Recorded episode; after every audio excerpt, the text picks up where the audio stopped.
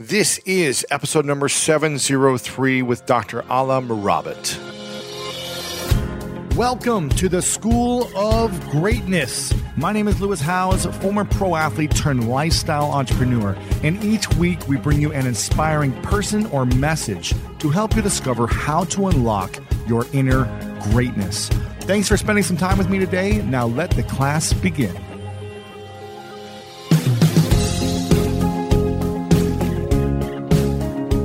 John F. Kennedy said, If we cannot now end our differences, at least we can help make the world safe for diversity.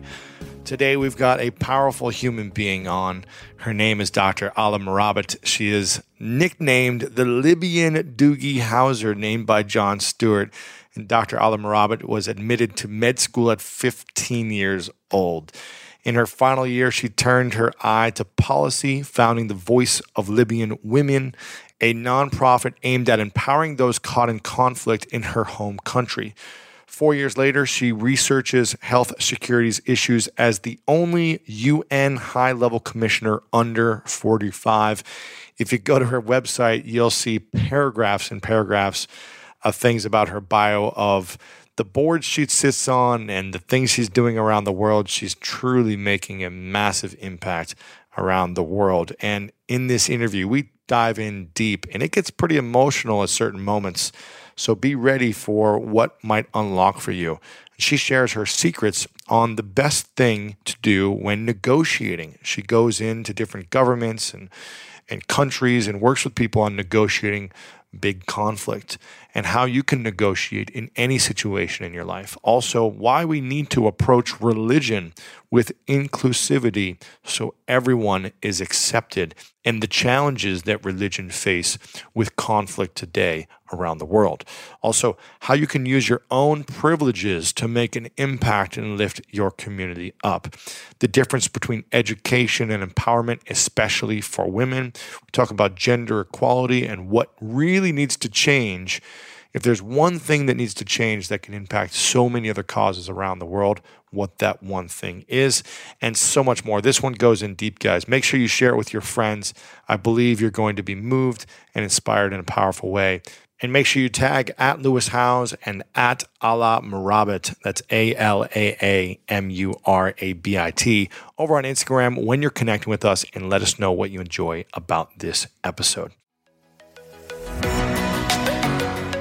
I don't know about you, but when around 3 p.m. hits, I find myself craving the right refreshment to get me through that mid afternoon slump. New Pure Leaf Zero Sugar Sweet Iced Tea is full flavored sweet tea, but without the sugar and the calories. It might take several bottles for you to believe that a delicious sweet tea can really have zero sugar and zero calories. But you know what they say life is full of surprises, or in this case, full of flavor. New Pure Leaf Zero Sugar Sweet Iced Tea. Try it to believe it. For 20% off your next 12 pack, head to Amazon and use promo code 20PureLeaf. That's promo code 20 P U R E L E A F for 20% off.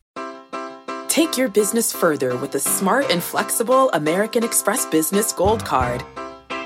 You can earn four times points on your top two eligible spending categories every month, like transit, U.S. restaurants, and gas stations.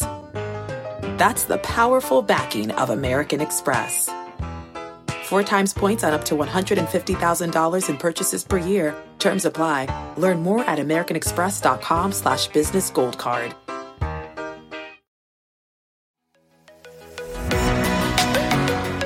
Okay, quick math. The less your business depends on operations, on multiple systems, on delivering your product or service, the more margin you have and the more money you keep. Obvious. But with higher expenses on materials, employees, distribution, and borrowing, everything costs more. So to reduce costs and headaches, smart businesses are graduating to NetSuite by Oracle. NetSuite is the number one cloud financial system bringing accounting, financial management, inventory, HR into one platform and one source of truth. With NetSuite, you reduce IT costs because NetSuite lives in the cloud with no hardware required, accessed from anywhere. You cut the cost of maintaining multiple systems because you've got one unified business management suite, and you're improving efficiency by bringing all your major business processes into one platform, slashing manual tasks and errors. Over 37,000 companies have already made the move. So do the math. See how you'll profit with NetSuite. Backed by popular demand, NetSuite has extended its one-of-a-kind flexible financing program for a few more weeks. Head to netsuite.com slash greatness. netsuite.com slash greatness. Again, head to netsuite.com slash greatness.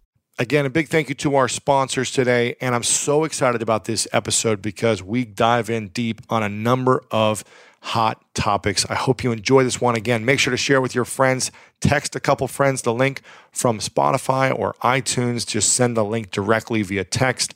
Put it on Facebook, Twitter, Instagram stories. Tag me at Lewis Howes and at Alaa Murabit as well to let us know the parts that you enjoy the most. And without further ado, let me introduce to you the inspiring, the incredible Dr. Alaa Murabit.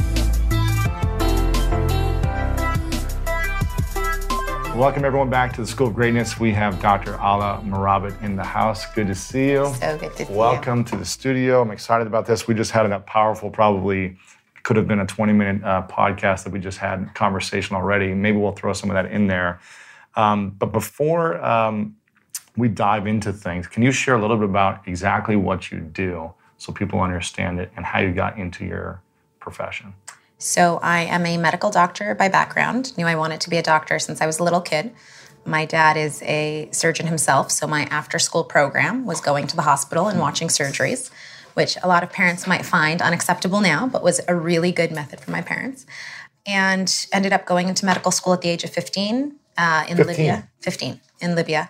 In my final year of medical school, a revolution broke out. And so I started an organization called The Voice of Libyan Women, which really focused on getting women included in and actually being architects of peace processes and conflict resolutions, because statistically they last longer when they're more inclusive.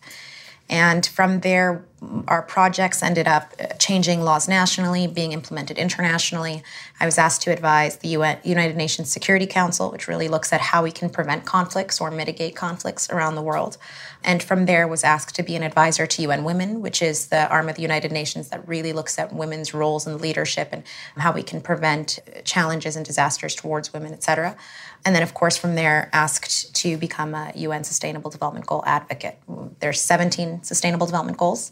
They've been signed on by 196 countries, and really the purpose of them is we're saying by 2030 we're going to have a vastly different world. So 17 goals that are What aimed are at two or three of them? no poverty, gender equality, reducing inequalities, economic growth, peace, justice, and strong institutions, Mm. uh, good, equal quality health care, quality education. And so, really, Around the world. Around the world. And countries have signed up, companies have signed up, which m- makes it very important. Goal 17 is actually partnership for the goals. And, and you have a huge push, I think, from everybody at once to have almost this lighthouse that's giving you this pathway where we know that there's challenges daily. Obviously, there's new political surprises. You turn on the news, there's always something new a new conflict, a new natural disaster, new opportunity. But these are meant to be a, a framework for the next 15 years, not to get distracted. So, what's your role in that? The I'm one of the 17 Sustainable Development Goal advocates. So some of the other advocates include There are 17 goals. 17 goals and You're one of the advocates. Yes, and there's 17 advocates. Gotcha. And so some of the other advocates include the Prime Minister of Norway, Erna Solberg, famous soccer player Messi, uh, singer Shakira, Forest Whitaker, Richard Curtis, who's a well-known filmmaker, and then um, Nobel laureates Muhammad Yunus and Leymah Gbowee, CEO of Unilever Paul Polman. So it's a huge mix of different people uh, that all bring a different perspective. And about a year after that, I was asked to be the UN High-Level Commissioner on Health, Employment, and Economic Growth, which looks specifically about at how wellness and health and supporting health for your citizens or for your employees, for your community, actually leads to greater economic growth. And we see that with companies all the time where they'll put a gym in because they know it'll decrease sick days and increase productivity. Um, and so our sentiment is if it works in a company, it works in a country. And that's what the data shows. Interesting. So, when do you have time to just relax? I don't, but I'm going to get more. Okay, good. I've t- I'm taking I'm taking some some hints from your podcast. So I'm going to take more time off. That's good. Planning a family vacation in February if my family can agree on on the minute details. But what's the thing you're most proud of? Probably my relationship with my family. There's this Mari Andrews who does these cool cartoons on Instagram, and she does, like she did today or yesterday, metrics of success. And so some people define success based on like the number of followers or the number of patients they have per year or number of for me might be like number of negotiations I, I actually get my my zero points in. And lower in the metrics were like, you know, relationship with family, time you spend with the people you love most. And and so for me it would be I have a very large family, mm. 10 brothers, 10 sisters. And yeah, it's crazy. Very independent, very successful, very mobile group of people. But I've dedicated a significant amount of my time to making sure that that is prioritized. And so my relationship with my family, with my husband, with my parents, probably what I'm most proud of. Mm. You talk about religion in your TED talk and reclaiming religion and how it gives people power. Mm-hmm. What does that actually mean? Well, I think if you look at organized religion, so I think faith is, for me, faith is what I define as between me and whoever I believe is the higher power. So in my case, Allah subhanahu wa ta'ala. And I think that's a very personal journey. I think that, you know, you can live with somebody in the same house for 20 years and have very different perspectives on faith. And mm-hmm. that's fair. And it probably means that you're growing in your relationship with God and probably with each other because you're being open to those different perspectives and ideas. The challenge with organized religion is it becomes a tool for political and economic power. Anything organized does.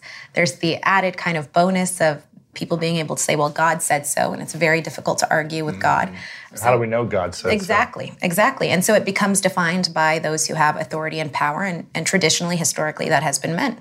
And so you find, even today, in my own religion, there are significant social and cultural issues and challenges I have towards the treatment of women or what is said about women. And that's, you know, can span in any faith, most major faiths. So if you look at reproductive rights in Texas or if you look at domestic violence, for example, in the Middle East.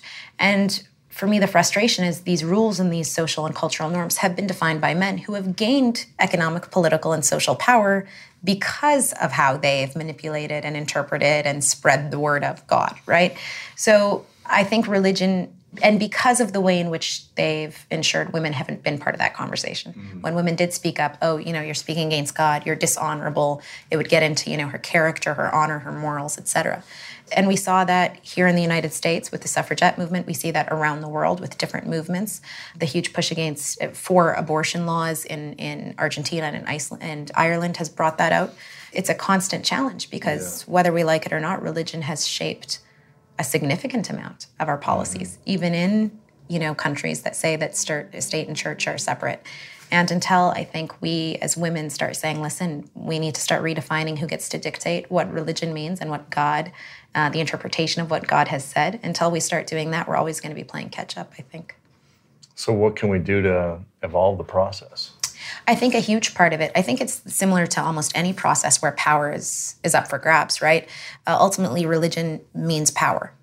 Mm-hmm. across the globe. It means power and it means money. Rules, and so money, rules, yeah. rules, money, regulation, who gets to sit at the table, who gets to define the, the agenda.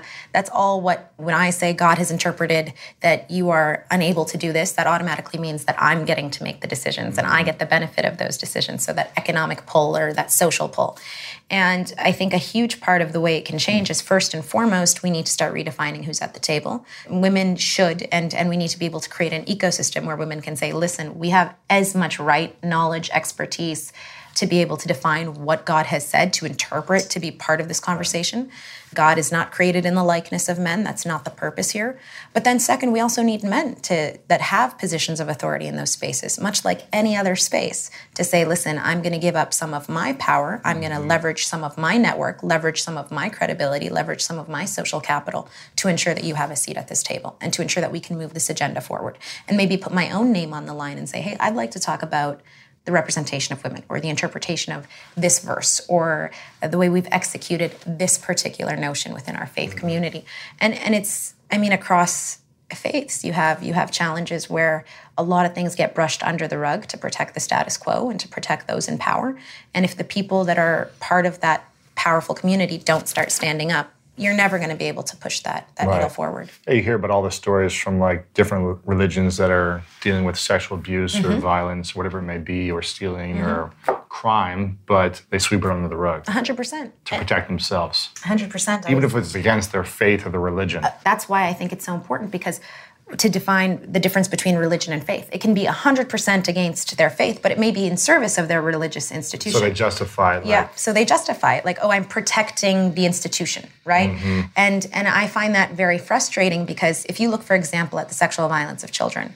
90% of kids are abused by somebody they know right. And so oftentimes when we ask okay like what can we do to do things better? In many of these communities religion still does play a role globally. You have religious institutions you have religious authorities. And yet when families go to those religious institutions oftentimes the families are told this is a familial issue. Let's deal with this internally. Right. let's not take this outwards. And it, it does limit i think the growth for that family and their ability to heal but more so the legitimacy of that religious community. Like how can you tell me God is merciful and God is open and God is just when this is happening to me and when I went to seek you out and to ask you for what you could do on behalf, you know, what you could do or what God could do, you told me, no, you need to keep this quiet. Mm. I think religious communities are going to wrestle with that reality as well. Do you feel like religions create a lot of the chaos in the world? I fundamentally believe the interpretation and misuse of religion causes significant challenges, yes. Because you're constantly in negotiation for peace, traveling 90% of the time, you said. Yeah. Doing conflict resolution essentially, right? Yeah. With different countries and different and challenges. stakeholders and religion religion often comes up or Really? the misuse of religion religion and cultural norms so in arabic and I, I mention it in my ted talk there are two key words i always heard when i was growing up haram which means like religiously forbidden and ayat which is culturally inappropriate and in most cultures around the world those two cross a lot more than you would expect Really? yeah, there's a huge gray line there. So, for hmm. example, you'll have conversations, and I had them pretty recently actually with friends who are devout Catholics who will tell me, you know, this is religiously prohibited, when really it's more socially or culturally not expected or not appropriate. And the same in Islam, you'll always have these conversations where you begin to challenge them and you say, wait, that's not actually what religion mm. says, but that is what we've been told for a very long time, and what we dictate is normal, and what we dictate is acceptable, and what we then teach our kids, and what we our kids teach their kids. So, I mean, I always give the example of when I started my my organization. My grandpa is old school, like was very old school. He passed away a couple years ago, but was very old school. And when I started my organization, he had a lot of trouble with it. He was like, Why? what are you talking about? Because he said women are empowered. What are, women can't, you know, sometimes He said women are empowered? yeah, he's like there are. There, if a woman wants to do something, she can do it. Mm. You don't need organizations for women to move things forward. He was very like, if you pick yourself up by the bootstraps, you'll move forward. But then, and that same token, he'd be like, women are meant to like, you know, really sustain the community and the family. They don't need to be at peace negotiations. They don't need to be mm. talking about the intricacies of hmm. security. It was interesting because having those conversations with him made me realize, and I did it too. I was super arrogant about the way I approach things. When you go to somebody and want to change their mind about something and you're like well this is right. You should do this. This is right. And I, i'm a data nerd so i'd be like statistically you know 90% of hmm. peace processes fail within five years. When women are included they're 35 times more likely to last 15 years and then i Here's the facts. Here's the facts. And you're not intelligent if you don't agree with me. Mm. Like it was a very like this is the way I see the world and you should see it too. And the past I think first being a sibling of 10 other people, but also the past 8 years of of this work, 9 years of this work has taught me that most times that's not the best way to do things. What's the best way to do it? To convince someone.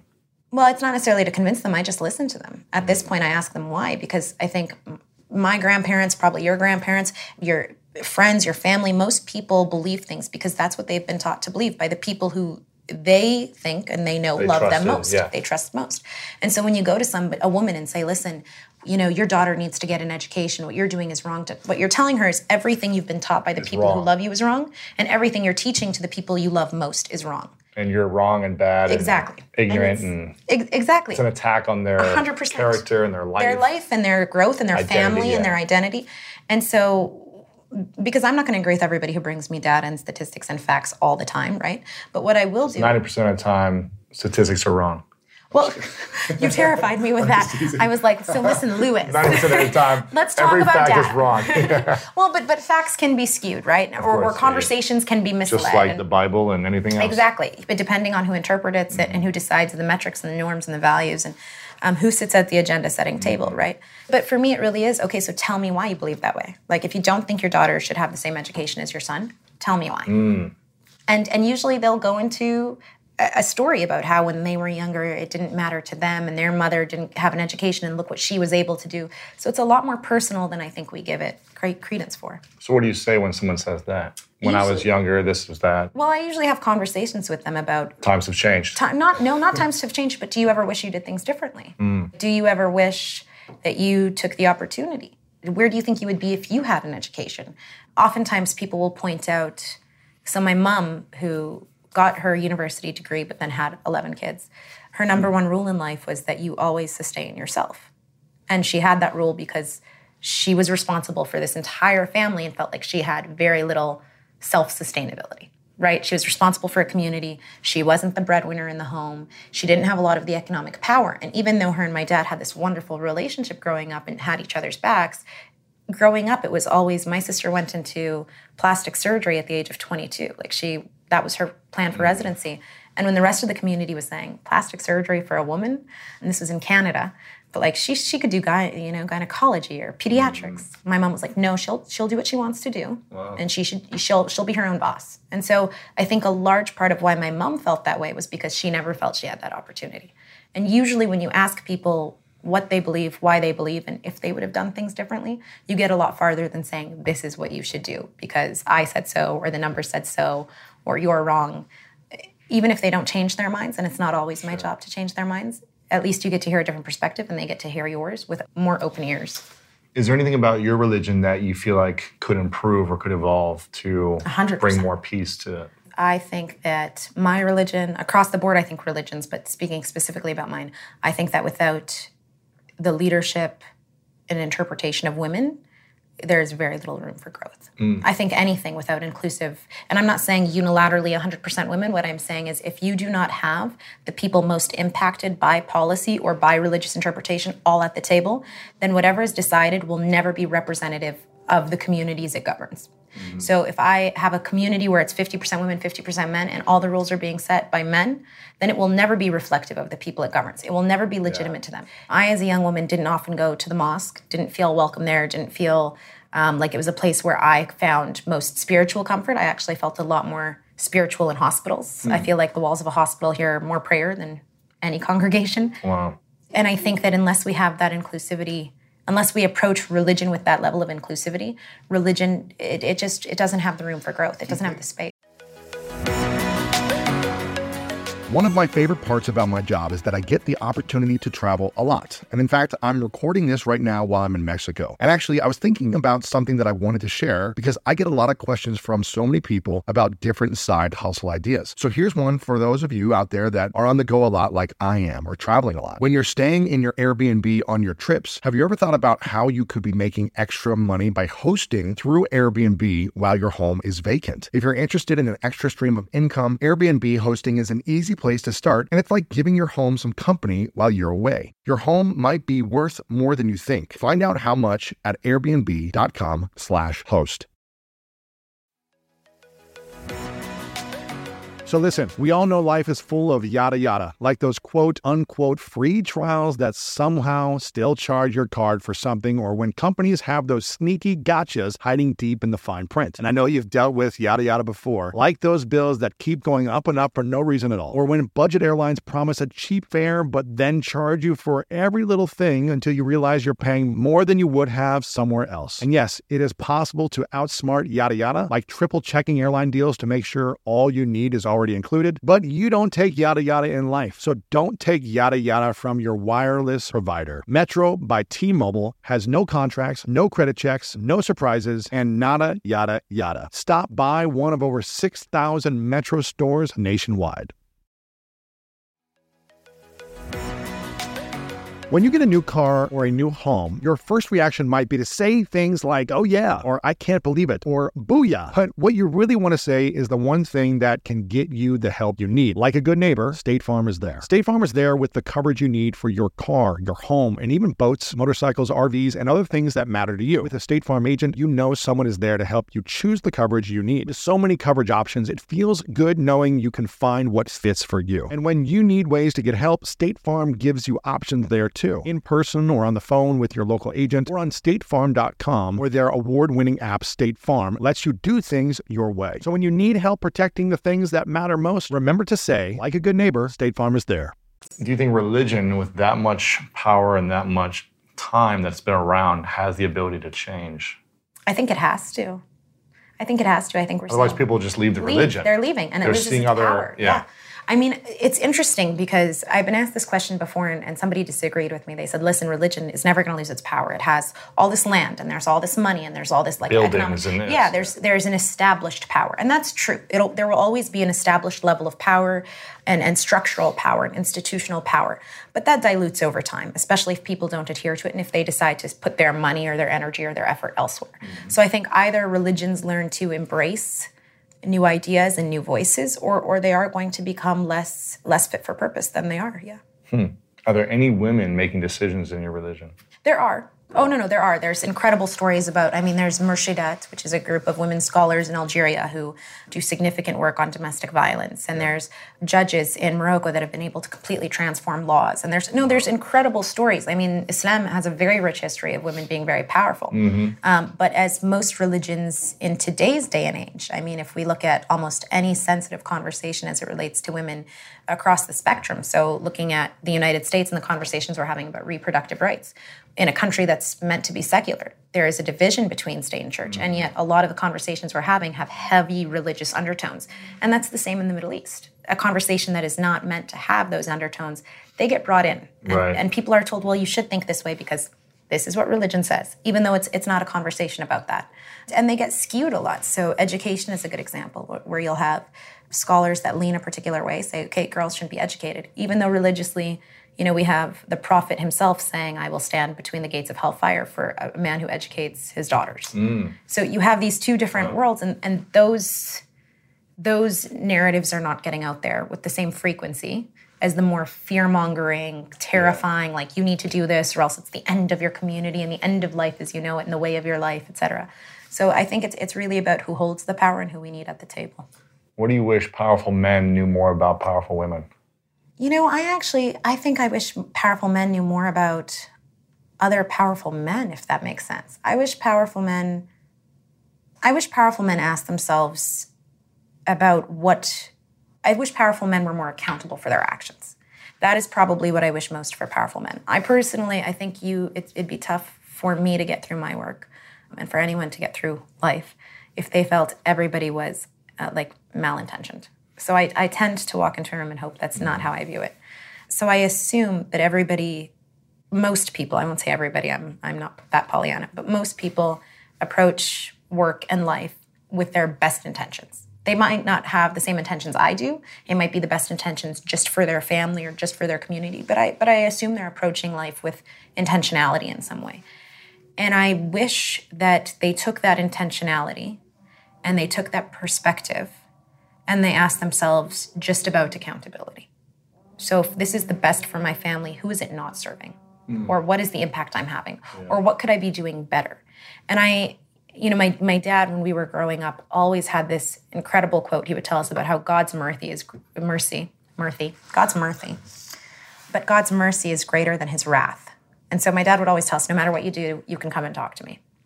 And I think That's comforting. it's comforting. And I think he did that because my dad didn't always do that. When we were when he I think when he had like younger first kids, Punish them. it was it was a lot more about like I'm your father, you know, because I said so. Respect me, yeah. Exactly. And I think as we got older, he realized you can't. It's two on eleven. Like you're not going to win this. This is not a game you're going to win. There's eleven kids. So I think he was like, wait a second. Being loving is going to get me a lot farther than you know. Being their friend is going to get me a lot farther. And it did because I would approach my dad and I would tell him what I was challenging with. And I genuinely believe I view my dad in my life and in our community as a person with power. He was privileged, he was male, he had influence, he had power, he had credibility. People listened to him, they still do. And I recognize his ability to leverage his power to support his daughter so publicly, to support his family, to be so open, to be open-minded, to be malleable, to, to you know, to have compromise. He would say, either you convince me or I convince you we won't leave the table before that happens. So to be that person, he he really did look at the accountability of his power.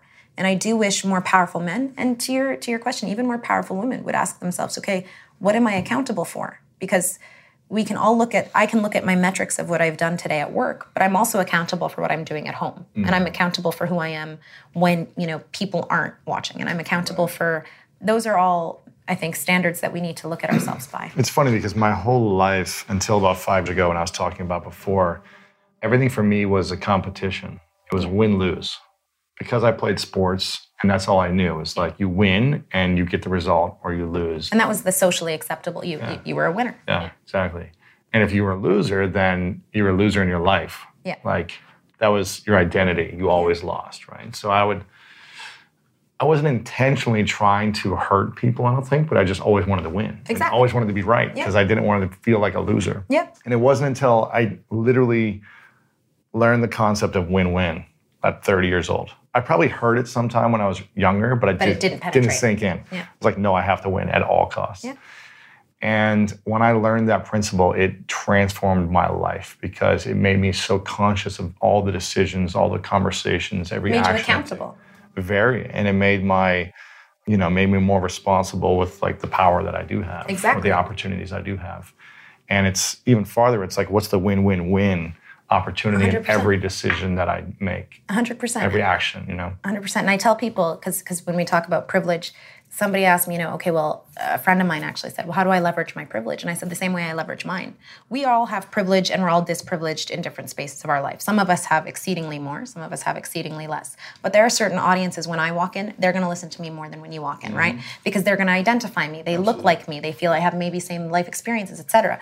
And there are some where you have that access and that point of view. So leverage whatever privilege you have to ensure that somebody else is part of that conversation. Or ask yourself, are you being accountable to that community? And when you said, okay, so I was always competitive, I used to, about five, six years ago, two years into my work, so I was 23.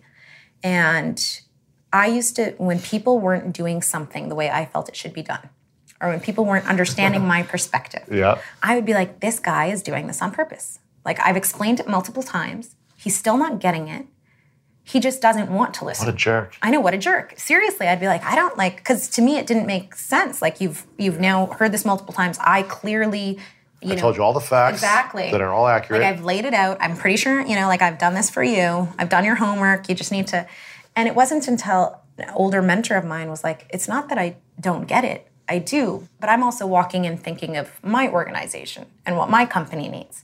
And so we all walk in, I mean, we can be all part of the same conversation and all have intentions that are good, but that are for you about winning and for me about something else. Mm. And until we recognize that you can win as well, I can too, we can all get there, but we actually just have to listen to each other and have a bit more of an open conversation and then be accountable for what we say and what we do.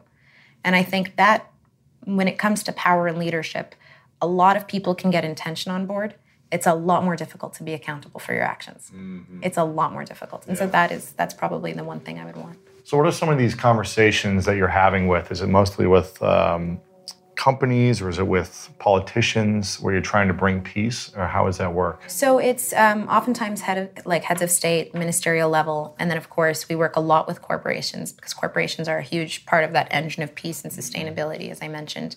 Civil society we have conversations sometimes with military fractions or militias so non-state actors. It really depends on the particular conflict. My personal favorite conversations actually are and I had been mentioning this that we we did a talk at Merrill Lynch recently, and I said, listen, the difference between corporations and governments right now is super interesting to me because corporations are, for the most part, younger, more diverse, more bottom line thinking to a degree. You know, there there needs to be an actual empirical output for them to make a particular decision or to yeah. follow through on something, and governments have not have not gotten that same framework uh, to to significant significant degree. So having conversations with both of them in the room, where corporations are, are steadily increasing a lot of their own political power and their own clout because they now have communication mechanisms they use on their own, and they don't rely on governments to be able to have wow. outreach, leverage, or economic success, has been very interesting. Wow, when you're working with two different people who have massive conflict or disagreeing, what's the best way to bring the peace? I think mediating, usually just getting our in peace negotiations and conflict negotiations, the number one rule is always talk about the most common denominator first. So if you know that one area of the agenda, one area of the negotiating agenda is going to be a lot more sensitive, you leave it a little bit later because in the beginning, yeah, usually you can bridge people on something they agree with and they can get to Something know each other. Yeah, they can get to know each other. Build little wins. Big little, yep. And and well, it becomes a bit more personal, but a lot less zero sum game, if you will, Uh-huh. because people are like, wait, Lewis, you're actually a good guy. I know you. We agree on this. Right, right. And they'll be more willing to have negotiations. about believe in the same things. Exactly. But if you bring if you bring the contentious issue first, people just get up and leave the table. They won't Really? even. Yeah, they won't. Oh, they won't stay. Yeah, they'll leave the table. They'll be like, "This is what you don't. You're completely." I mean, I've been in, in rooms where they've been like, "You're barbaric. I'm not even wasting my time. You're Oh my gosh. thinking," and they'll get up and leave. So if you can bring something that most people agree on in the beginning, start with some light conversation, get mm-hmm. people get people to see each other as human. You can usually get much farther. Talk about their kids. Talk about something that they both agree on. Family. Kids is fantastic. I have. I will, Show me photos of your kids. Show me. I, yeah. I take photos of so my niece is th- three turning four years old and she is she has older brothers and one younger brother so she is the only girl and this is a family where the boys play smash bros. and all those video games Yeah. fortnite which we've been Halo talking about. and halo yeah. whatever, yeah. and so she has two st- two older brothers who are 19 and 16 and then one who's four. So across the board she's seeing video games and then she's seeing you know the or sorry the five year old five year old brother who's now um, you know playing with what's the game? Zelda? He dresses up as link and he wants bows and arrows and all of that so that's what she sees. So she wanted to be spider-man during halloween. And i open up with this story about this my niece sophia being spider-man and how shocked like how surprised parents were that she was still wearing her costume three months later and she called it her uniform. Mm. Like it wasn't a costume to her. And i always open up with that story because I don't have kids, so I can't use my own. But my sister's kids are totally up for grabs, mm-hmm. and people people put their guard down. Or I'll talk Yeah. about watching reality television, and you'll have really intelligent people suddenly be like, "Oh my god, me too!" Right. And they don't feel like they have to put on a guilty show. pleasure, yeah. yeah. they don't they don't put on a show. So you can you can usually just talk with people, get them to get to know you, and then they're more more willing to listen. Sounds like you've taught your niece well. She Oh. understands with great power comes great responsibility. Oh, you should. She actually, I used to. This is this is the one best story about Spider-Man. So I told her I was like, I'm gonna write a book about this. You're gonna be the superhero in the book, and she said, I'm not. I'm not a superhero. I'm Spider-Man. And I was like, okay. We have we have a bit of like you know Right, right. we can't really use that. There's copyright issues, but we're gonna we're gonna work around it. So no, she's cool. she's very sweet. How many mediations have you done? Oh, a lot. I mean, over a hundred on different issues. There's some that are on trade. There's some on health. There's some on Really? economic growth. There's some on conflict. So yeah, a significant amount. Some on the Sustainable Development Goals themselves. Who are the two different parties usually you're working with? Usually, Is well, it a company and a government, two governments? It depends. Usually, it's governments. So we, I work with a lot of governments. That's an area that I, I tend to do well with. Um, with governments. Yeah, with with with usually the state actors. So governments, um, oftentimes corporations. Yes, those are the ones that we have because most of the conversations of the past couple of years have been about the Sustainable Development Goals and about different metrics. So if we're talking about gender equality, mm-hmm. usually that's with governments and then civil society or governments and corporations. How can we move the needle forward on women's rights in your community? What are we doing wrong? The government needs to earmark 15% of its budget on civil society specifically towards women's rights. Okay, women's rights organizations, what does that mean for you? Because you can get around those earmarks really easily. So it's really about getting everybody at the at the table who usually have their ideas and their opinions and their talking points and just making sure that those links are there and then and then getting them to sign sign the dotted line. What's been the most challenging mediation you've faced where you felt like, man, this might create a war or create some type of chaos Uh, that I didn't want to happen? a lot of the gender and reducing inequalities have been Those are the most challenging. Yeah, for, for me they are because they're the ones that are most personal to me. It is a lot more about what you bring to the table as well and your and so for me most things I can distance myself from and I can be like, "Hey, we can analyze this. This is economic growth. This is what makes sense. This doesn't, etc." But for me, the gender equality, mm-hmm. especially as it relates to health, so women's reproductive rights, if I'm sitting and we're trying to mediate a situation where we're saying, "Okay, this needs to be budgeted, this needs to be approved, this needs to be sanctioned," and I'm not getting the green light I want or I think is is necessary, it, it becomes very personal mm. because I know, you know, and the best example I use lately is abortion. I mean, I personally do not care what your personal opinion is on issues. I genuinely don't. I care about the fact that legally, when we're talking about a legal issue, I don't. Because if I care about everybody's personal opinion, then I keep trying to change their mind, and that's not actually what what moves the needle forward. what moves the needle forward is being able to say, okay, here is a substantial legal legislative change that ensures this right. And as a healthcare professional, as a woman, as a minority woman in particular, as a young woman, I mean, I, I know the data about abortion backwards and forwards, mm. and we can make it illegal, but more women will go and they will try to do self abort. They will, and more women will die, and we'll have higher crime really? rates 20 years down the line. Oh, yeah. De- deaths, maternal mortality increases drastically if you if you make. That a Freakonomics episode? It is. It's a Freakonomics. About, like when you're allowed to do abortion, then like the less crime. Crime rates later. decrease 20 years later. Yeah, Crazy, it's a huge right? issue. And so, but when you look just at the data for me, so so when I when I'm sitting next to somebody who says, "Well, I don't believe in it," and I don't agree with this, and I, for me, those are the most difficult negotiations because I have to really bite my tongue and be like, I'm not trying to convince you as a person. You and I can disagree on Here's so many issues. Yeah. This is life and death for women around the country, around the world. And if we don't start looking at those are the tough ones for me because it's, it's really like I can have my own personal opinions. I have my own personal opinions about a lot of things, but you you feel a lot more accountability and responsibility when you know the decision made at that table um, will impact will impact women for generations to yeah. come and and societies for generations. To come. I know we have a long way to go to get to gender equality, but what are a few of the rights that you believe, like if we were able to get to these few things, like soon, in the oh. next few years, that it would drastically improve without a doubt the world. women's health and women's education. So if you look if i ask you what are the most cost effective and practical solutions for climate change what would your answer be? Cost effective solutions for climate change? Yeah. i have no idea so most people will say like, oh, new energy, reducing emissions. It's actually Recycling, girls' education. whatever. Yeah. yeah, it's girls' education and women's reproductive. Why rights. is that? How is that? Because when girls are educated, they get married later. They have less kids. They're more likely to vaccinate their kids. If 10% of the population of, of girls in a country are educated, they increase that economic GDP, that country's GDP, by two to three percent. Wow! If we were to equally Why is educate, that? because they can work because more, they, they, can, work. Gosh. They get married later. They work. They join the workforce. Mm. Women reinvest ninety percent of their income into their local community, as their opposed economy, to men. Yeah. yeah. as opposed to men who reinvest thirty they to forty. Like to buy things. Yeah, right. I, I know. well, they, but they do. They like to buy things locally. It's, it's a very sustained process, right? And so they create a cycle of education and employment in their community mm. that is unique and the fact that they're having less kids is important because you can reduce emissions as much as you want but unless unless women are choosing not to have more children because they feel as though they are contributing in other ways etc you're not going to lower it why does more kids in the world population growth just causes more population waste growth. yeah is that what it is? population is? waste yeah waste higher pollution, and, waste, exactly, and trash, so, and the risk becomes because again, this is the minority lens I bring to it.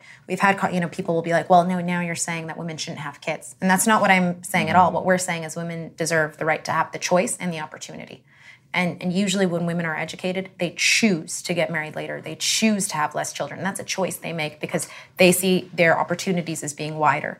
And so, I mean, as opposed to only my role in life is to have kids, it, which is what socially in, in, most countries is a socially constructed role. Wherever you go, I mean, you could go to parts of the United States, you could go to parts of Uganda, parts of Libya, parts where people say like your number one role, great, you can be a teacher, a doctor, but your your number one role is is to is to sustain this community, right, and to have kids. And so I, I think honestly, climate change, security, um, economic growth, almost anything you look at, girls' education, women's reproductive rights. If we could get those two things, you'll see more women in business because they'll have the education and the capability to go. They'll have cultivated an ecosystem.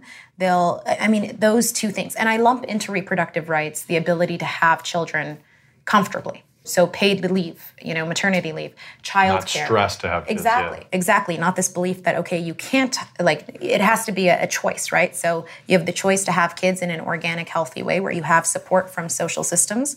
So you have child care, you have maternity leave, etc. Or you choose not to have kids, but you choose that because you have the education, you have the opportunity to be able to stay, sustain everything for yourself. So it really is looking at those two because they open up the door for everything else. Wow, are we having too many kids in the world?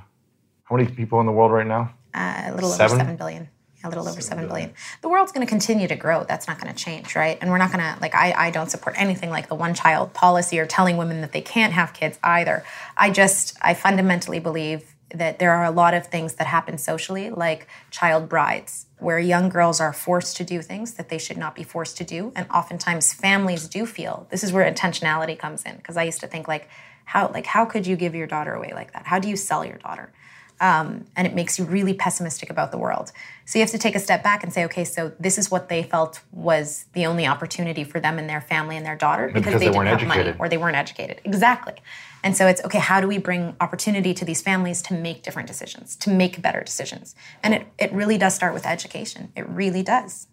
Education, women's reproductive rights. Give women choices, give women opportunities, let them lead. Do young girls not have education? They not have the ability to go to school right now? What's the challenge? Well, I mean, if you look at 60%, 60 to 70% of illiterate youth are women. Mm. Women are more likely. Really? I feel like it'd be a lot of a lot of boys who just like don't want to go to school. Well- I never wanted to go to school. I was like, get me out of here. Well, in many countries, you're legally required, though, right? So, in many countries, Yes. you have to legally go until you're 16. That's not the same case. Is it true? Yeah. I don't know. Yeah. And the huge drop off is actually based on age. So, you see a huge change for girls once they hit puberty. So, once girls start getting periods in many They're parts of the world, they're embarrassed or they don't they're wanna embarrassed. go, They they don't go to school. There aren't sanitation. There's That's not right. proper sanitation.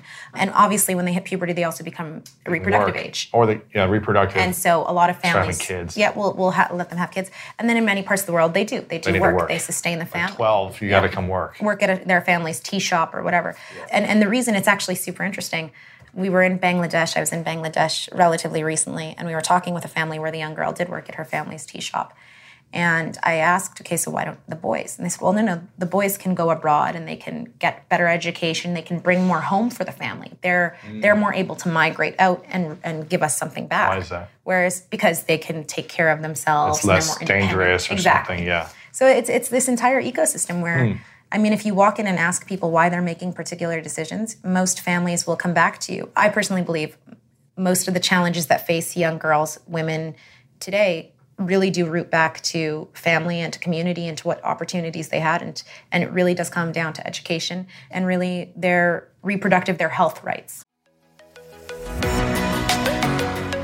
Range Rover Sport leads by example. Picture this assertive on road performance meets commanding all terrain capability. That's the third generation Range Rover Sport, which is the most desirable, advanced, and dynamically capable one yet. This vehicle redefines sporting luxury, offering an instinctive drive with engaging on road dynamics and effortless composure. Now available in sleek, new Stealth Pack, Carpathian gray exterior wrapped in satin protective film with black accents and black brake calipers. Inside the Range Rover Sport, advanced cabin technologies like active noise cancellation and cabin air purification offer new levels of comfort and refinement. And let's not forget about the award-winning Pivi Pro infotainment system. Enjoy a dynamic drive and total comfort with optional 22-way adjustable, heated and ventilated electric memory front seats with massage function. Wow, that's like a spa day while on the go. Design your Range Rover Sport at LandRoverUSA.com.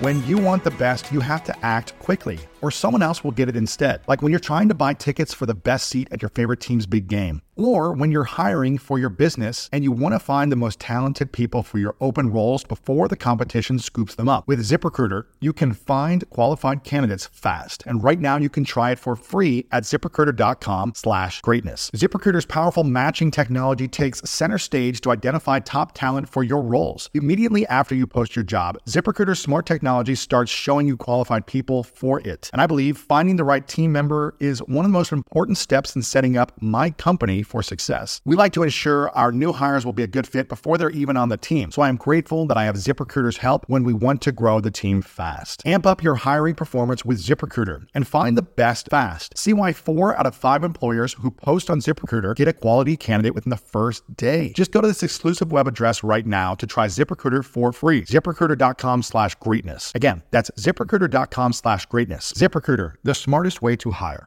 So if you feel like all women were able to have education up to what, 18?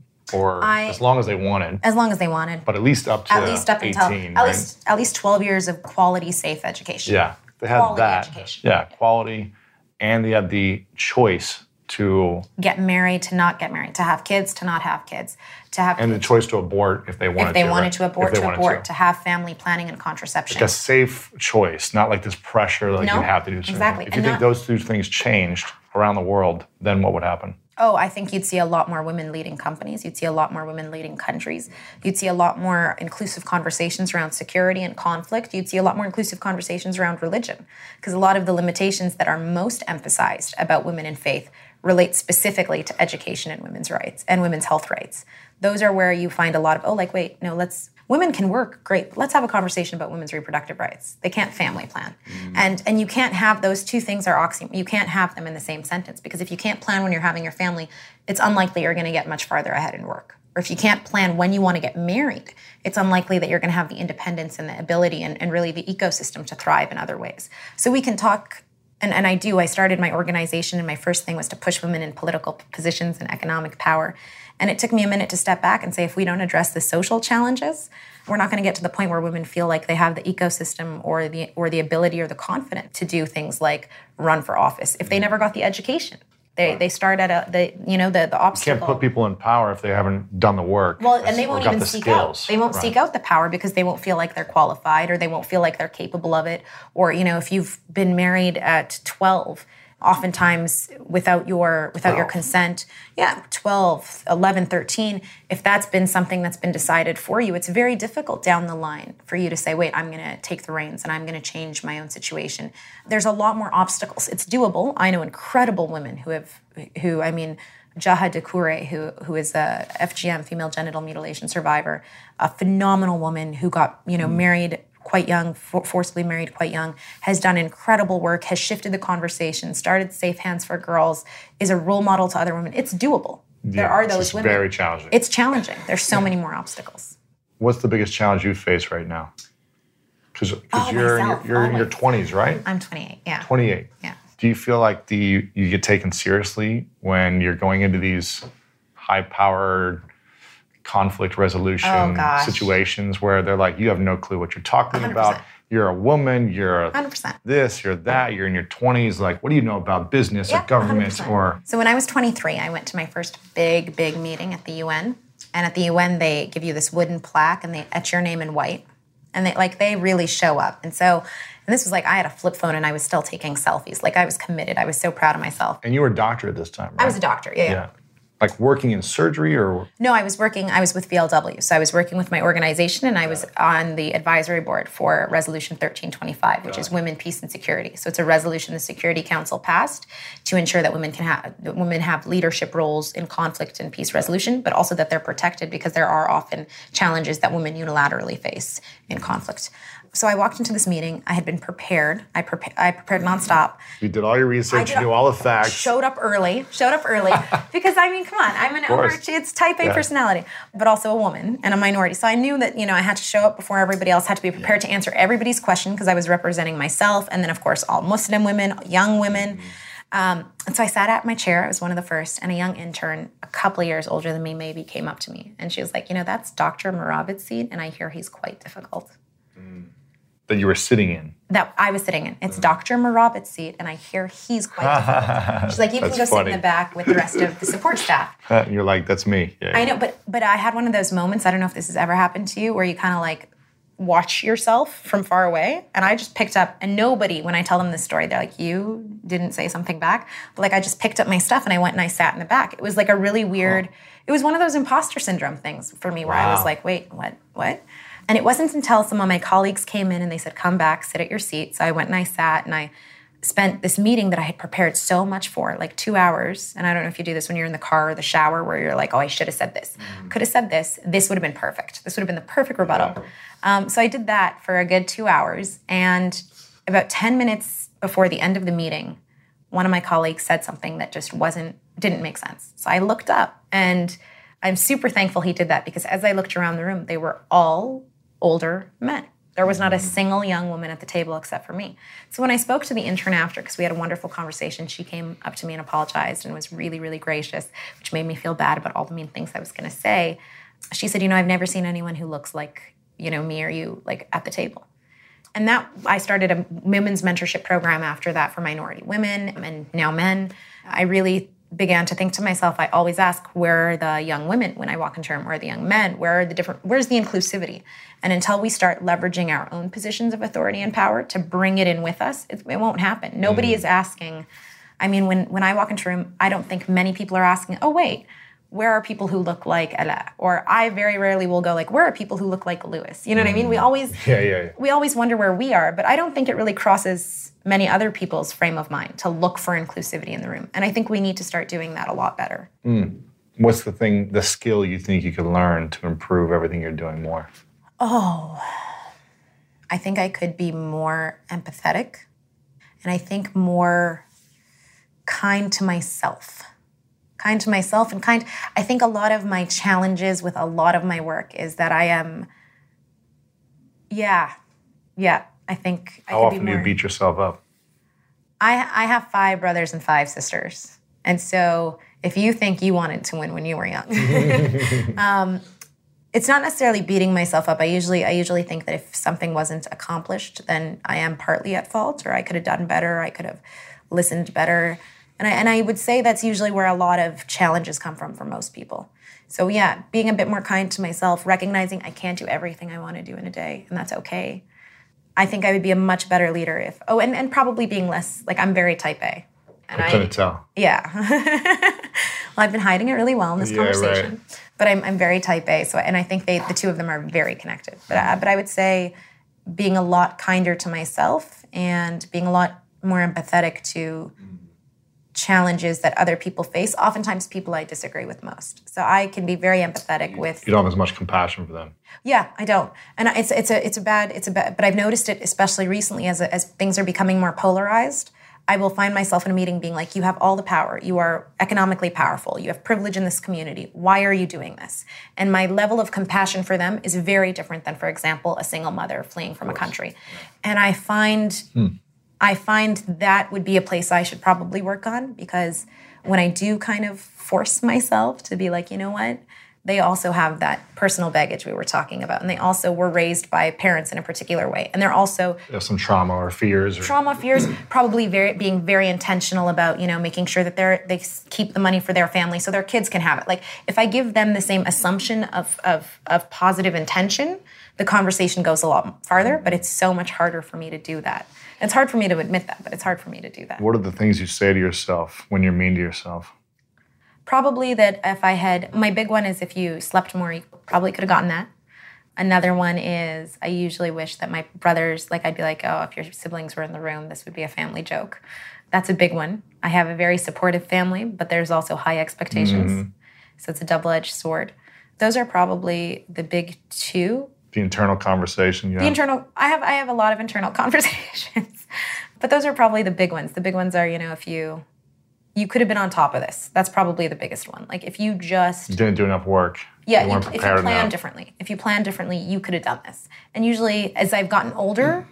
I've begun to learn there are usually things that are not necessarily always in my control. That could be mm-hmm. true sometimes, but for the most part, I can't change a lot of things. So I've gotten much better at being like, you know what? If it happens, it happens. You know, I did the best I could. I put it all there, but if it didn't work out mm-hmm. Because of areas out of my control, but that's still very difficult for me. I, I have a lot of trouble. So I, I do think like, oh, if you had showed up earlier, if you had spoken to them before the meeting and told them, for example, about your niece, and they had that human connection with you, then when you sat down for the negotiation, they would have completely changed their minds. I write romantic comedies in my head about what mm-hmm. what I should have done differently. Do you feel like you connect more to people's heads or hearts? It depends on the person. It depends on the person. I think with people like my dad and myself, definitely heads a little bit. I'll throw in a few heart stories. I think hearts change their minds, but I think heads give them almost the personal permission to to listen to me. So they almost assume I have more credibility, and then they'll start having real personal conversations with me. So I think it's a, it's a mix of the two. And then there are some individuals that I don't need to really get into the statistics and the data. I can have a nice two hour conversation with them, and at the end they'll be like, you know what, I'm going to research that more. Mm-hmm. So so it really depends, but I think it's a yeah, it's a good mix of the two though. Who is the most inspiring leader in the world to you? Oh, my mom. My mom raised 11 kids. She raised 11 kids, moved from a country where she didn't know the language to a very, for her, hostile place. My mom. What's the greatest lesson she's taught you? Lewis, why are you doing this? I don't know, maybe. So I have two older sisters. My oldest is a pediatric plastic surgeon, very successful, very in, in that way. And the second one is a stay at home mom, very successful. And they are both 100% dedicated to what they do. And I think the single greatest lesson my mom gave me was that she created an ecosystem where two girls, where all her daughters, my other sisters in medicine, my other sister, you know, where all her daughters could aspire to be whatever they wanted to be mm-hmm. and feel like and make those decisions. My mom taught me that you get to make the choice. And she didn't get to make a lot of choices, so Yeah. yeah. It's a powerful mom. It is. She is. She's a powerful. My parents in general. My dad's gonna get so mad that I didn't say him too. Uh, he won't. But What's the greatest lesson he taught you? sacrifice, easily Sacrifice what? sacrifice. That sometimes that great leaders, that great leaders do not put themselves first. That you do what you do for your. And I, he's probably the person who's taught me most about intentionality. That you do what you do for those around you. If you're good at doing. Sacrifice. Wow. How about you? Greatest leader or greatest? Greatest leader. I really like the way Obama showed up with a, a, a, powerful and connected energy. I felt like he did a great job of his way of being, mm-hmm. Of his message of hope. yeah, his way of being and his presence and his ability to connect to people. I really enjoyed watching that, and I think he delivered it well. Is that something you you personally learned from? Uh, I've never met him, or but I mean, just by watching. Yeah, yeah, but something that you you I just like about. I'm always thinking about you know who are the people that are making the biggest change in the world? Who are the people that are making the biggest impact? Maybe but who are not the people directly. who made the biggest change to you? you know, it's going to sound. I mean, my parents obviously make a huge impact on my life, and they taught me a, a lot of everything almost. But I'm constantly learning from people. I mean, I'm learning a lot from you right now. Every time I sit down with someone, I ask questions, and I like to learn from everyone. Doesn't matter if they're a person of power or. What's the most important lesson you've ever learned? That you feel like what's I the think. lesson Well, I that stuck think with you? ah, the thing that sticks with me the most is health. It's going back to health because without health, you can't make an impact in the world. If you're not fully feeling well, Mm-hmm. emotionally, spiritually, physically, you're going to be in pain, and you're not going to be able to have the energy or the presence to show up fully. And so I think health is the key to a fulfilling life. It's that saying you can't pour from an empty cup. That's it. And I remember when Steve Jobs was talking about it in his last couple of months. He was like, I would give all these billions back to have like another year of my life, Of a week of my life, a, a day of my life. But the cancer took over. Yeah. And he's like, I created this, you know, it's like through this, this, you know, engine that he had for his desires. But I think that lesson, it's just why I get up early and work out. It's why I like try to get as much sleep as I can because I know that I'm not gonna be able to achieve my dreams if I'm not healthy. Exactly. If you're not taking care of you. That's it. And so it's funny because you said sacrifice, but I think you've got to sacrifice a lot of other things to make sure your health is is there for Oh, 100%. Yeah. Hundred- And I, and I don't, I, I'm not necessarily sure that my parents taught me the lesson about health. My dad's a doctor, but doctors are notoriously the worst Unhealthy. patients. Yeah. Oh my God, they're the worst patients. So- Horrible. oh, horrible. So Yeah. when my dad got diabetes, we'd be like, Dad, you have to go for your checkup. And, I got it.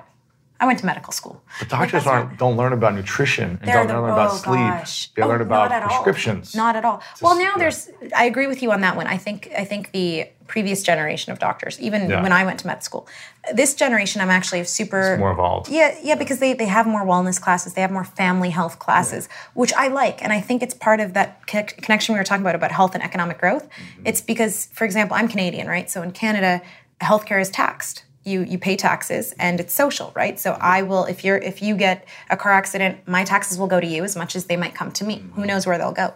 And so there's a lot more interest in preventative healthcare. So the medical schools have really been shaped around this notion of okay, if we want to prevent obesity and all the implications of obesity, the amount of money you're going to be spending on heart disease, the amount of money you're going to be spending on neuro disease, all of those things, then let's start talking about preventative. Let's talk about family health and let's talk about what kind of fruit you need to buy and let's talk about do we even have I mean because Do we move our bodies? Are we walking? not, Are we not working even just out? that, yeah. but do we have the right shops in the right neighborhoods? Like, can you even buy fruit in your community? And if you can't, why? Let's talk about the inequalities that exist. Because health is so fundamentally connected to the structures and the institutions and, and the community around you. So that's, I mean, yeah, I don't think my parents never taught me the lesson about, like, okay, you take care of yourself first and then but it's probably been a lesson i've had to self-teach. My husband is really good at it. He's very like he'll wake up at 4 a.m and go for these super long runs and he'll be like it's an investment. Whenever i tell him like i'm going to go to this pilates class Yeah. I'm like yeah it's good. It's an investment. You should. It'll clear your mind. So that's been better. I have good friends who who inspire me to do that. But but i think it's a harder lesson particularly for women Mm-hmm. to be like hey you need to prioritize yourself to get everybody else in line after Yeah.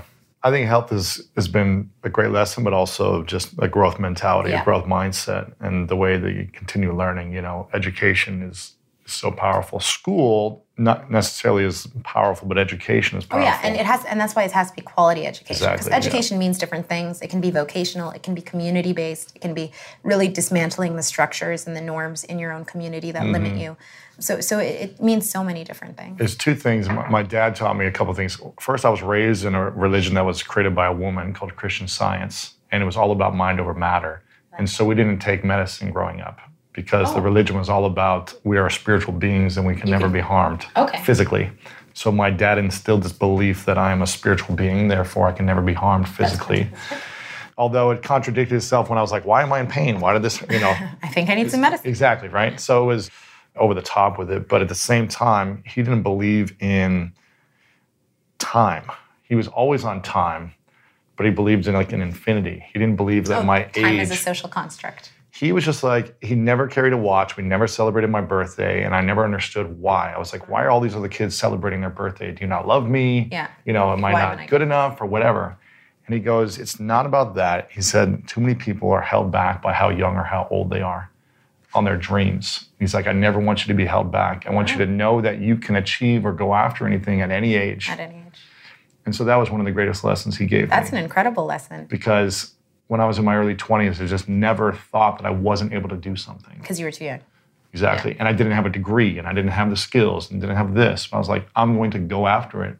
That's incredible. And um, But have you had like, have you made up on all the birthday cake you missed out on? I've had a lot of sugar. Okay, yeah. good. That's my vice. Yeah, that's my vice. As But- long as long I, the one thing I'm I mean be a kid of a- like a kid in 11 birthdays become a thing every like every week oh you got a my God. birthday. Yeah. every week but no but my birthday became like it was a birthday month because you only get one day of the year where you're just you're the big deal so I'd be like my birthday is today and from like literally 4 a.m I'd be like where is my pancake cakes and then wow. where's my With my presents. yeah my- yeah. well I wasn't really big on presents I just want people to celebrate me it's a very selfish do a song Yeah. and take a video of me. and- yeah. Exactly, exactly. So, so as long as you've gotten to retroactively celebrate all those birthdays, then that's good. Mm.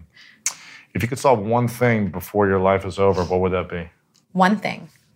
I'm sure you'll solve many, but if you could solve one Oh thing. no, I'm, we're lucky if I get one thing. I don't know. If you asked me like five years ago, I would definitely say girls' education. I think that would be it. That for me is a, a big, not even just education, girl like. Yeah, so for me, it's a mix of healthcare and education, but probably I'd probably actually go more on reproductive rights now. Maybe it's because of my age, but um, ensuring that women have the choice of when they mm. want to to make certain decisions about their bodies, and that they know that their bodies are theirs to make decisions about. Particularly in in the Muslim world, we don't have as many challenges with things like abortion, but we do with with things like okay, so your job is to be a mother. That reproductive mentality is definitely there. So that would be something I would hope to solve and really be able to widen the conversations there. But to be honest, I actually don't think that would be it. If there was one thing I could solve, I don't know. I don't have the answer to that question. If you could anymore. snap your fingers right now and something would be resolved. Oh that be? gosh. No, then if I could snap my fingers, it would be women's reproductive rights. That women around the world would have reproductive rights and would have would also be able to have those those conversations in their communities and in their families because I think that silence and that almost like no this is we don't talk about periods we don't talk about whatever makes it very difficult for women to see themselves as healthy and whole and mm-hmm. human and so that would definitely if I could snap my fingers that would be it This show is sponsored by BetterHelp. I've learned the hard way that constantly holding on to your emotions and repeatedly choosing to not talk about your feelings will only make you feel worse and worse. And up until about 10 or 11 years ago, I was afraid to talk about my trauma that I experienced. And I know we all carry around different stressors, big and small. And when we keep them bottled up, it can start to affect us negatively. But therapy is a safe space to get things off your chest and to figure out how to work through whatever's weighing you down. And if you're thinking of starting therapy, give BetterHelp a try. It's entirely online. It's designed to be convenient, flexible, and suited to fit your schedule. Just fill out a brief questionnaire to get matched with a licensed therapist and switch therapists anytime for no additional charge. Get it off your chest with BetterHelp. Visit betterhelp.com slash Lewis today to get 10% off your first month. That's betterhelp, H-E-L-P dot com slash L-E-W-I-S. Sometimes it takes a different approach to help you unlock your true potential. With Capella University's game changing FlexPath learning format, you gain relevant skills you can apply to your career right away. Earn your degree from an accredited university and be confident in the quality of your education. Imagine your future differently at capella.edu. Capella University is accredited by the Higher Learning Commission. Learn more at capella.edu/slash accreditation. And what's the difference between education and empowerment? Well, I think so. You can go to, and I did, right? So you can go to school, you can learn math and science and all of that, right? You can, and the best example here is I'll give you math. You can learn math until you're grade 12. You do your arithmetic, your algebra, your calculus, whatever, and you can be the smartest math student. And then you can get your first credit card and checkbook, and you can be in debt because you have no idea how numbers actually work. Mm-hmm. You're not empowered to understand. You don't understand personal finance. You don't understand it. And, and you're not empowered to understand what the implications are for you and what your role is in that and, and the accountability of it. Nobody sat you down and taught you that. And usually, I think empowerment is a combination of, yes, understanding those basics and those foundations and knowing, yes, how to read and write. I do think those are very important, the basics of education, but also having the space in your own life to learn about the daily reality of life. And having the space to make mistakes and the community to pick you back up and to grow and to have people particularly like i wouldn't be here if it weren't for incredible mentors. I know that. I, I the the arrogant half of me likes to be like well you know i got here much you know self-made quick. woman, yeah, yeah, i'm a self-made woman. I got here pretty quick. But the reality is a lot of people had to sacrifice for me to be where i am and a lot more people looked at me and said I think I have an opportunity for you, or I see something in you, or I can leverage this for you, or you know, would you like to go to lunch with me? And these mm-hmm. little moments where I got to learn and got to absorb from really impressive, interesting people who ranged from everything from my sister, who is a stay at home mom who taught me probably everything I know about time management, as only a mother can do, to women who have led countries and have, have transformed the world. So, I mean, I wouldn't be here if it weren't for incredible women. And I think empowerment comes with mentorship, it comes with somebody sponsoring you in that growth, it comes with the ability to make mistakes and to have the self awareness and education and i think that's where education comes in to know that that mistake isn't the be all and end all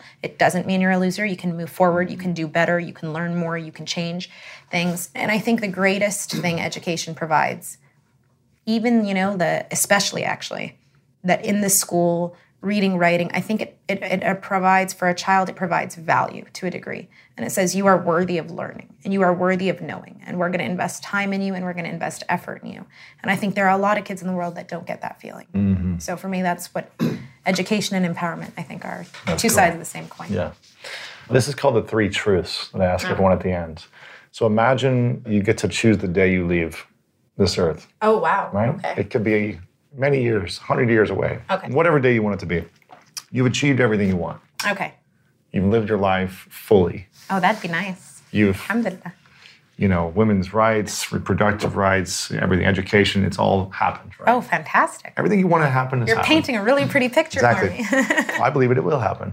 inshallah and you've done it all. And it's a time for you to leave. You get to choose the moment. You know, your whole family, everyone's there celebrating you. It's a great, peaceful moment, Okay. right? okay but for whatever reason, everything that you've put out into the world, your work, your videos, you know, writings, whatever it may be, it's it's got to go with you. So no one has access to your information anymore. okay But you get to write down three things you know to be true, the three lessons that you would leave behind.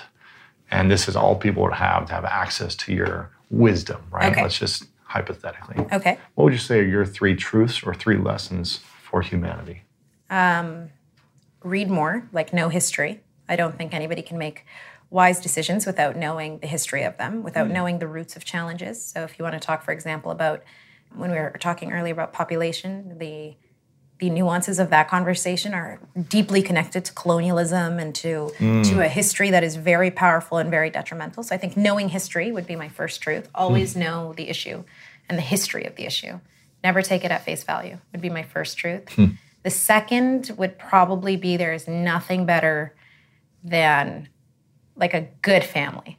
like not not a good family but a good and it doesn't necessarily have to be your blood family. It can be friends you cultivate. It can be a community you cultivate. But cultivate a community that is on your side because almost everywhere you go you'll find people who aren't. Mm. And it's great to go home and to have people who say you know what? You did your best. Because because i talk down to myself sometimes and, and it's good to have people whispering in my ear like no you shouldn't do that. You did awesome. You're great. I think we all need that. I think we all need somebody on our side and the third would be I mean, it's particularly to women, but I guess it applies to everybody. But never, never belittle yourself because you give other people permission to. Like, never speak. I hate when I hear, like, my little sisters, they're in high school. I hate when I hear them say, like, rude words to each other because I think you give permission to other people to talk to you like mm. that. So never talk down to yourself. Never, never speak to yourself. I think never speak to yourself or to other young women in a way that is is is derogatory or or negates their humanity because I think you give other people permission to. And I think that kind of sucks. Those would be my three truths, maybe. I like those. Okay, Yeah, good. that's great. It was like a pop quiz. I was worried I was That's good, failing. yeah. You passed the test. This is see, this is the type A I personality. I'm like, I didn't get to study. You didn't give know. me like next time I need to know. I know all the questions beforehand. Exactly. Um, how can we support you? Where do you where do you connect online with you? What, Um, you know, you can what's, what's follow me on Facebook and Instagram at Alamurabit or on Twitter at Alamura. And then, of course, um, visit my website. We're putting together a book. I'm writing a book right now on the economics of equality. So, a lot of things we talked about, about how the data and, and the heart and head really meet up when we talk Mm-hmm. about inclusivity. And when we talk about things like health, when we talk about education, there's both the empirical evidence, but also it just makes sense. Like Yeah. it just, it really does for sustaining successful communities and families and prosperity, planet, all of it. It really comes down to being as inclusive as we possibly can be. And Can we so that- pre-order that book right now? Or No, no, not yet. But I will definitely send Come it on. to you when we can, and you can update the link. Okay, cool. We will. We'll work on it. Um, What else can we do? How can we support you right now? Is And you can visit the Omnis Institute. It's the institute that we do a lot of our work out of. Where's that? Um, it's online, theomnisinstitute.com, and we do a lot of work with local leaders in the most dangerous parts of Colombia and in the most dangerous parts of other countries, where we really focus on actually bringing a lot of this conversation Hmm. to local communities that don't have access to things like the internet or schools or Sure. really the benefits that we get to have. Okay. Is there anything else we can do to support you? I mean, I think just be nice to each other. I like it. Listen, negotiate with each other. I don't know. I- Okay. I, think that would probably be. You spend the most time on Instagram, Twitter. What do you spend the most time on? Um, Personally. probably Instagram lately. And it's yeah. at Alam At Alaa Murabit. Oh, and I actually there's one thing I always give a call to action, and, and this will probably be it. My friend Tara is here, and she's she's chuckling because I always do it. But I think the key thing, and I always tell this to almost every group. You know, I am, and I mentioned it. I am where I am. I think because other people looked at me and said, you know what, this is something we can cultivate and this is a person that we can support this is a mm. person we can provide. And yes there's a lot of work that went into it but there's also a lot of support. And i think that's probably the same truth for you. There's people who looked at you and said you know what lewis you have something or what do you need? Right? And i think my biggest call to action to men and women alike is think of a woman in your life. It can be a woman at work it can be a woman at school it can be a woman in your community it can be a woman that you don't know very well but think of a woman in your life who you know is capable who you've seen do the work who, who you know could use the support and leverage your networks, leverage your success, leverage your platform, leverage your voice to ensure that she's elevated in that space. Mm. So if that means you're at work and you mm. know when you walk into a board meeting that there is a woman who works with you who would be perfect on that board and there's questions you're not answering, leverage a bit of your power to say, hey, I think we need to open this board seat. Or if you know that you have this amazing podcast, you can say, hey, I'm going to leverage a bit of my voice and my community to ensure that other women can be elevated in this space. And the reason I say that honestly is because we can always talk about the amount of work and the amount of effort we put in but unless we have somebody patting us on the back that invisible pat on the back in the meeting or that you know opening that door and turning on that light and pulling out that ladder i don't think we can sustain women's engagement and, and honestly i don't think we can sustain sustainable development just empirically Yeah. without it being inclusive so open the door for a woman that would actually probably that's my number one call to action I like that. then you can follow me on instagram There you go. I like that. I like that. Well, I got to acknowledge you, Olive, for how you show up in the world because you're an incredible human being. I love connecting with you, and I hope we get to connect many more times. oh i hope so i hope so Uh, hopefully, I can bring some of the heart to your head. I acknowledge you for the the countless work that you're doing right now. I mean, you're constantly showing up, depriving your sleep every single night, which you need to stop doing i'm gonna stop i'm gonna stop to serve humanity and to bring uh, peace to conflicts and to help elevate women and help elevate all people who need more support, more education, more no, more you. rights. So I really acknowledge the work that you're doing. Thank you. It's and, a uh, mutual uh, appreciation society. I think honestly, I said it when I first came in. The conversations you're having about the role of men and what masculinity looks yeah. like. I don't think women's rights can move forward if we don't have honest conversations about what femininity and what masculinity look like and how we're shaping these conversations with our sons and our daughters. And that's why I asked, how many times do women reach out to you? Because I know yeah. if I ever had a son, I'd be like, Lewis, yeah, Lewis, tell me what to do. He likes right. to win a lot. Is this an issue? like, do I buy him the toy kitchen? What do right, I come on, give me give me a heads up here. So, you know, I think it's incredibly important. And yeah. and I it's it's definitely something I think is rare, courageous, and, and takes a lot of personal vulnerability. And I thank you for that too. My pleasure. Thank you. I appreciate it. Final question What's your definition of greatness? My definition of greatness. My definition of greatness is probably the same as my definition of success. And it's the ability to know, for me, greatness would be like if that day where I give you my three truths, if I know that I left no harm it's it's leave no harm. It's the Hippocratic oath. I'm such a cop out. I'm a doctor, but it's but it really is. It's leave no harm. It's mm. if I mm. can't do it and I know I can't do it, then I need to get out of the way so somebody else more efficient can do it. It's it's try to leave a space in the world where either you've done good or you just haven't created obstacles for other people. You haven't created challenges. Mm-hmm. So my definition of, of greatness is people who recognize leadership means asking others for help when they don't know. Uh, that's something else Obama did quite well.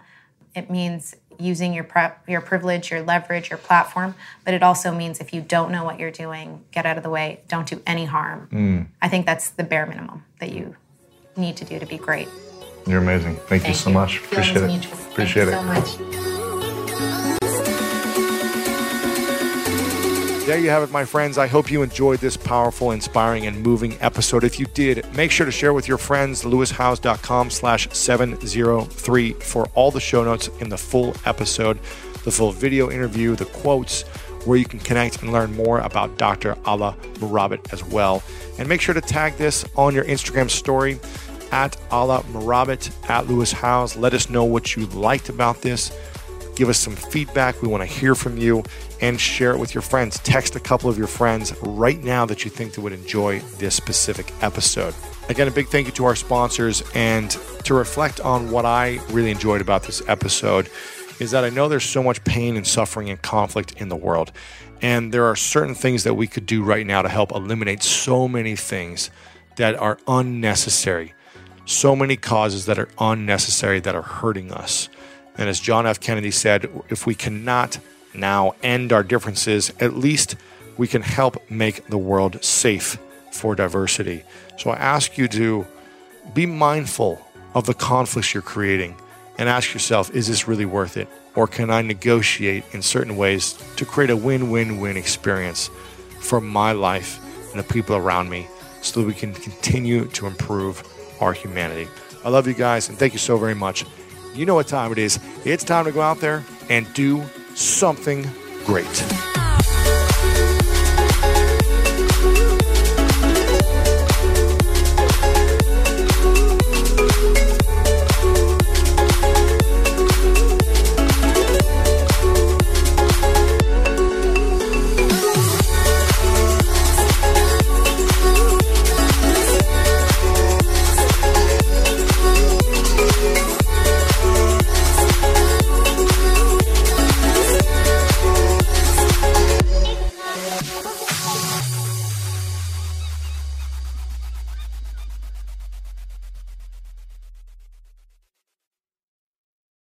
Sometimes it takes a different approach to help you unlock your true potential. With Capella University's game changing FlexPath learning format, you gain relevant skills you can apply to your career right away. Earn your degree from an accredited university and be confident in the quality of your education. Imagine your future differently at capella.edu. Capella University is accredited by the Higher Learning Commission. Learn more at capella.edu/accreditation. When it comes to teaching kids and teens about money, practice makes perfect. That's where Greenlight comes in. With a debit card and money app of their own, kids learn to earn, save, spend wisely, and invest. Parents send instant money transfers, create custom chores, and automate allowance, while kids track their spending, set savings goals, and practice money skills they can use today and for life. Get one month free when you sign up at greenlight.com slash podcast. Whether you're a morning person or a bedtime procrastinator, everyone deserves a mattress that works for their style. And you'll find the best mattress for you at Ashley. The new Tempur-Adapt collection at Ashley brings you one of a kind body conforming technology, making every sleep tailored to be your best. The collection also features cool to the touch covers and motion absorption to help minimize sleep disruptions from partners, pets, or kids. Shop the all new Tempur-Adapt collection at Ashley in store or online at ashley.com. Ashley, for the love of home. You can start your day off right when you find a professional on Angie to get your plumbing right first. Connect with skilled professionals to get all your home projects done well. Visit Angie.com. You can do this when you Angie that.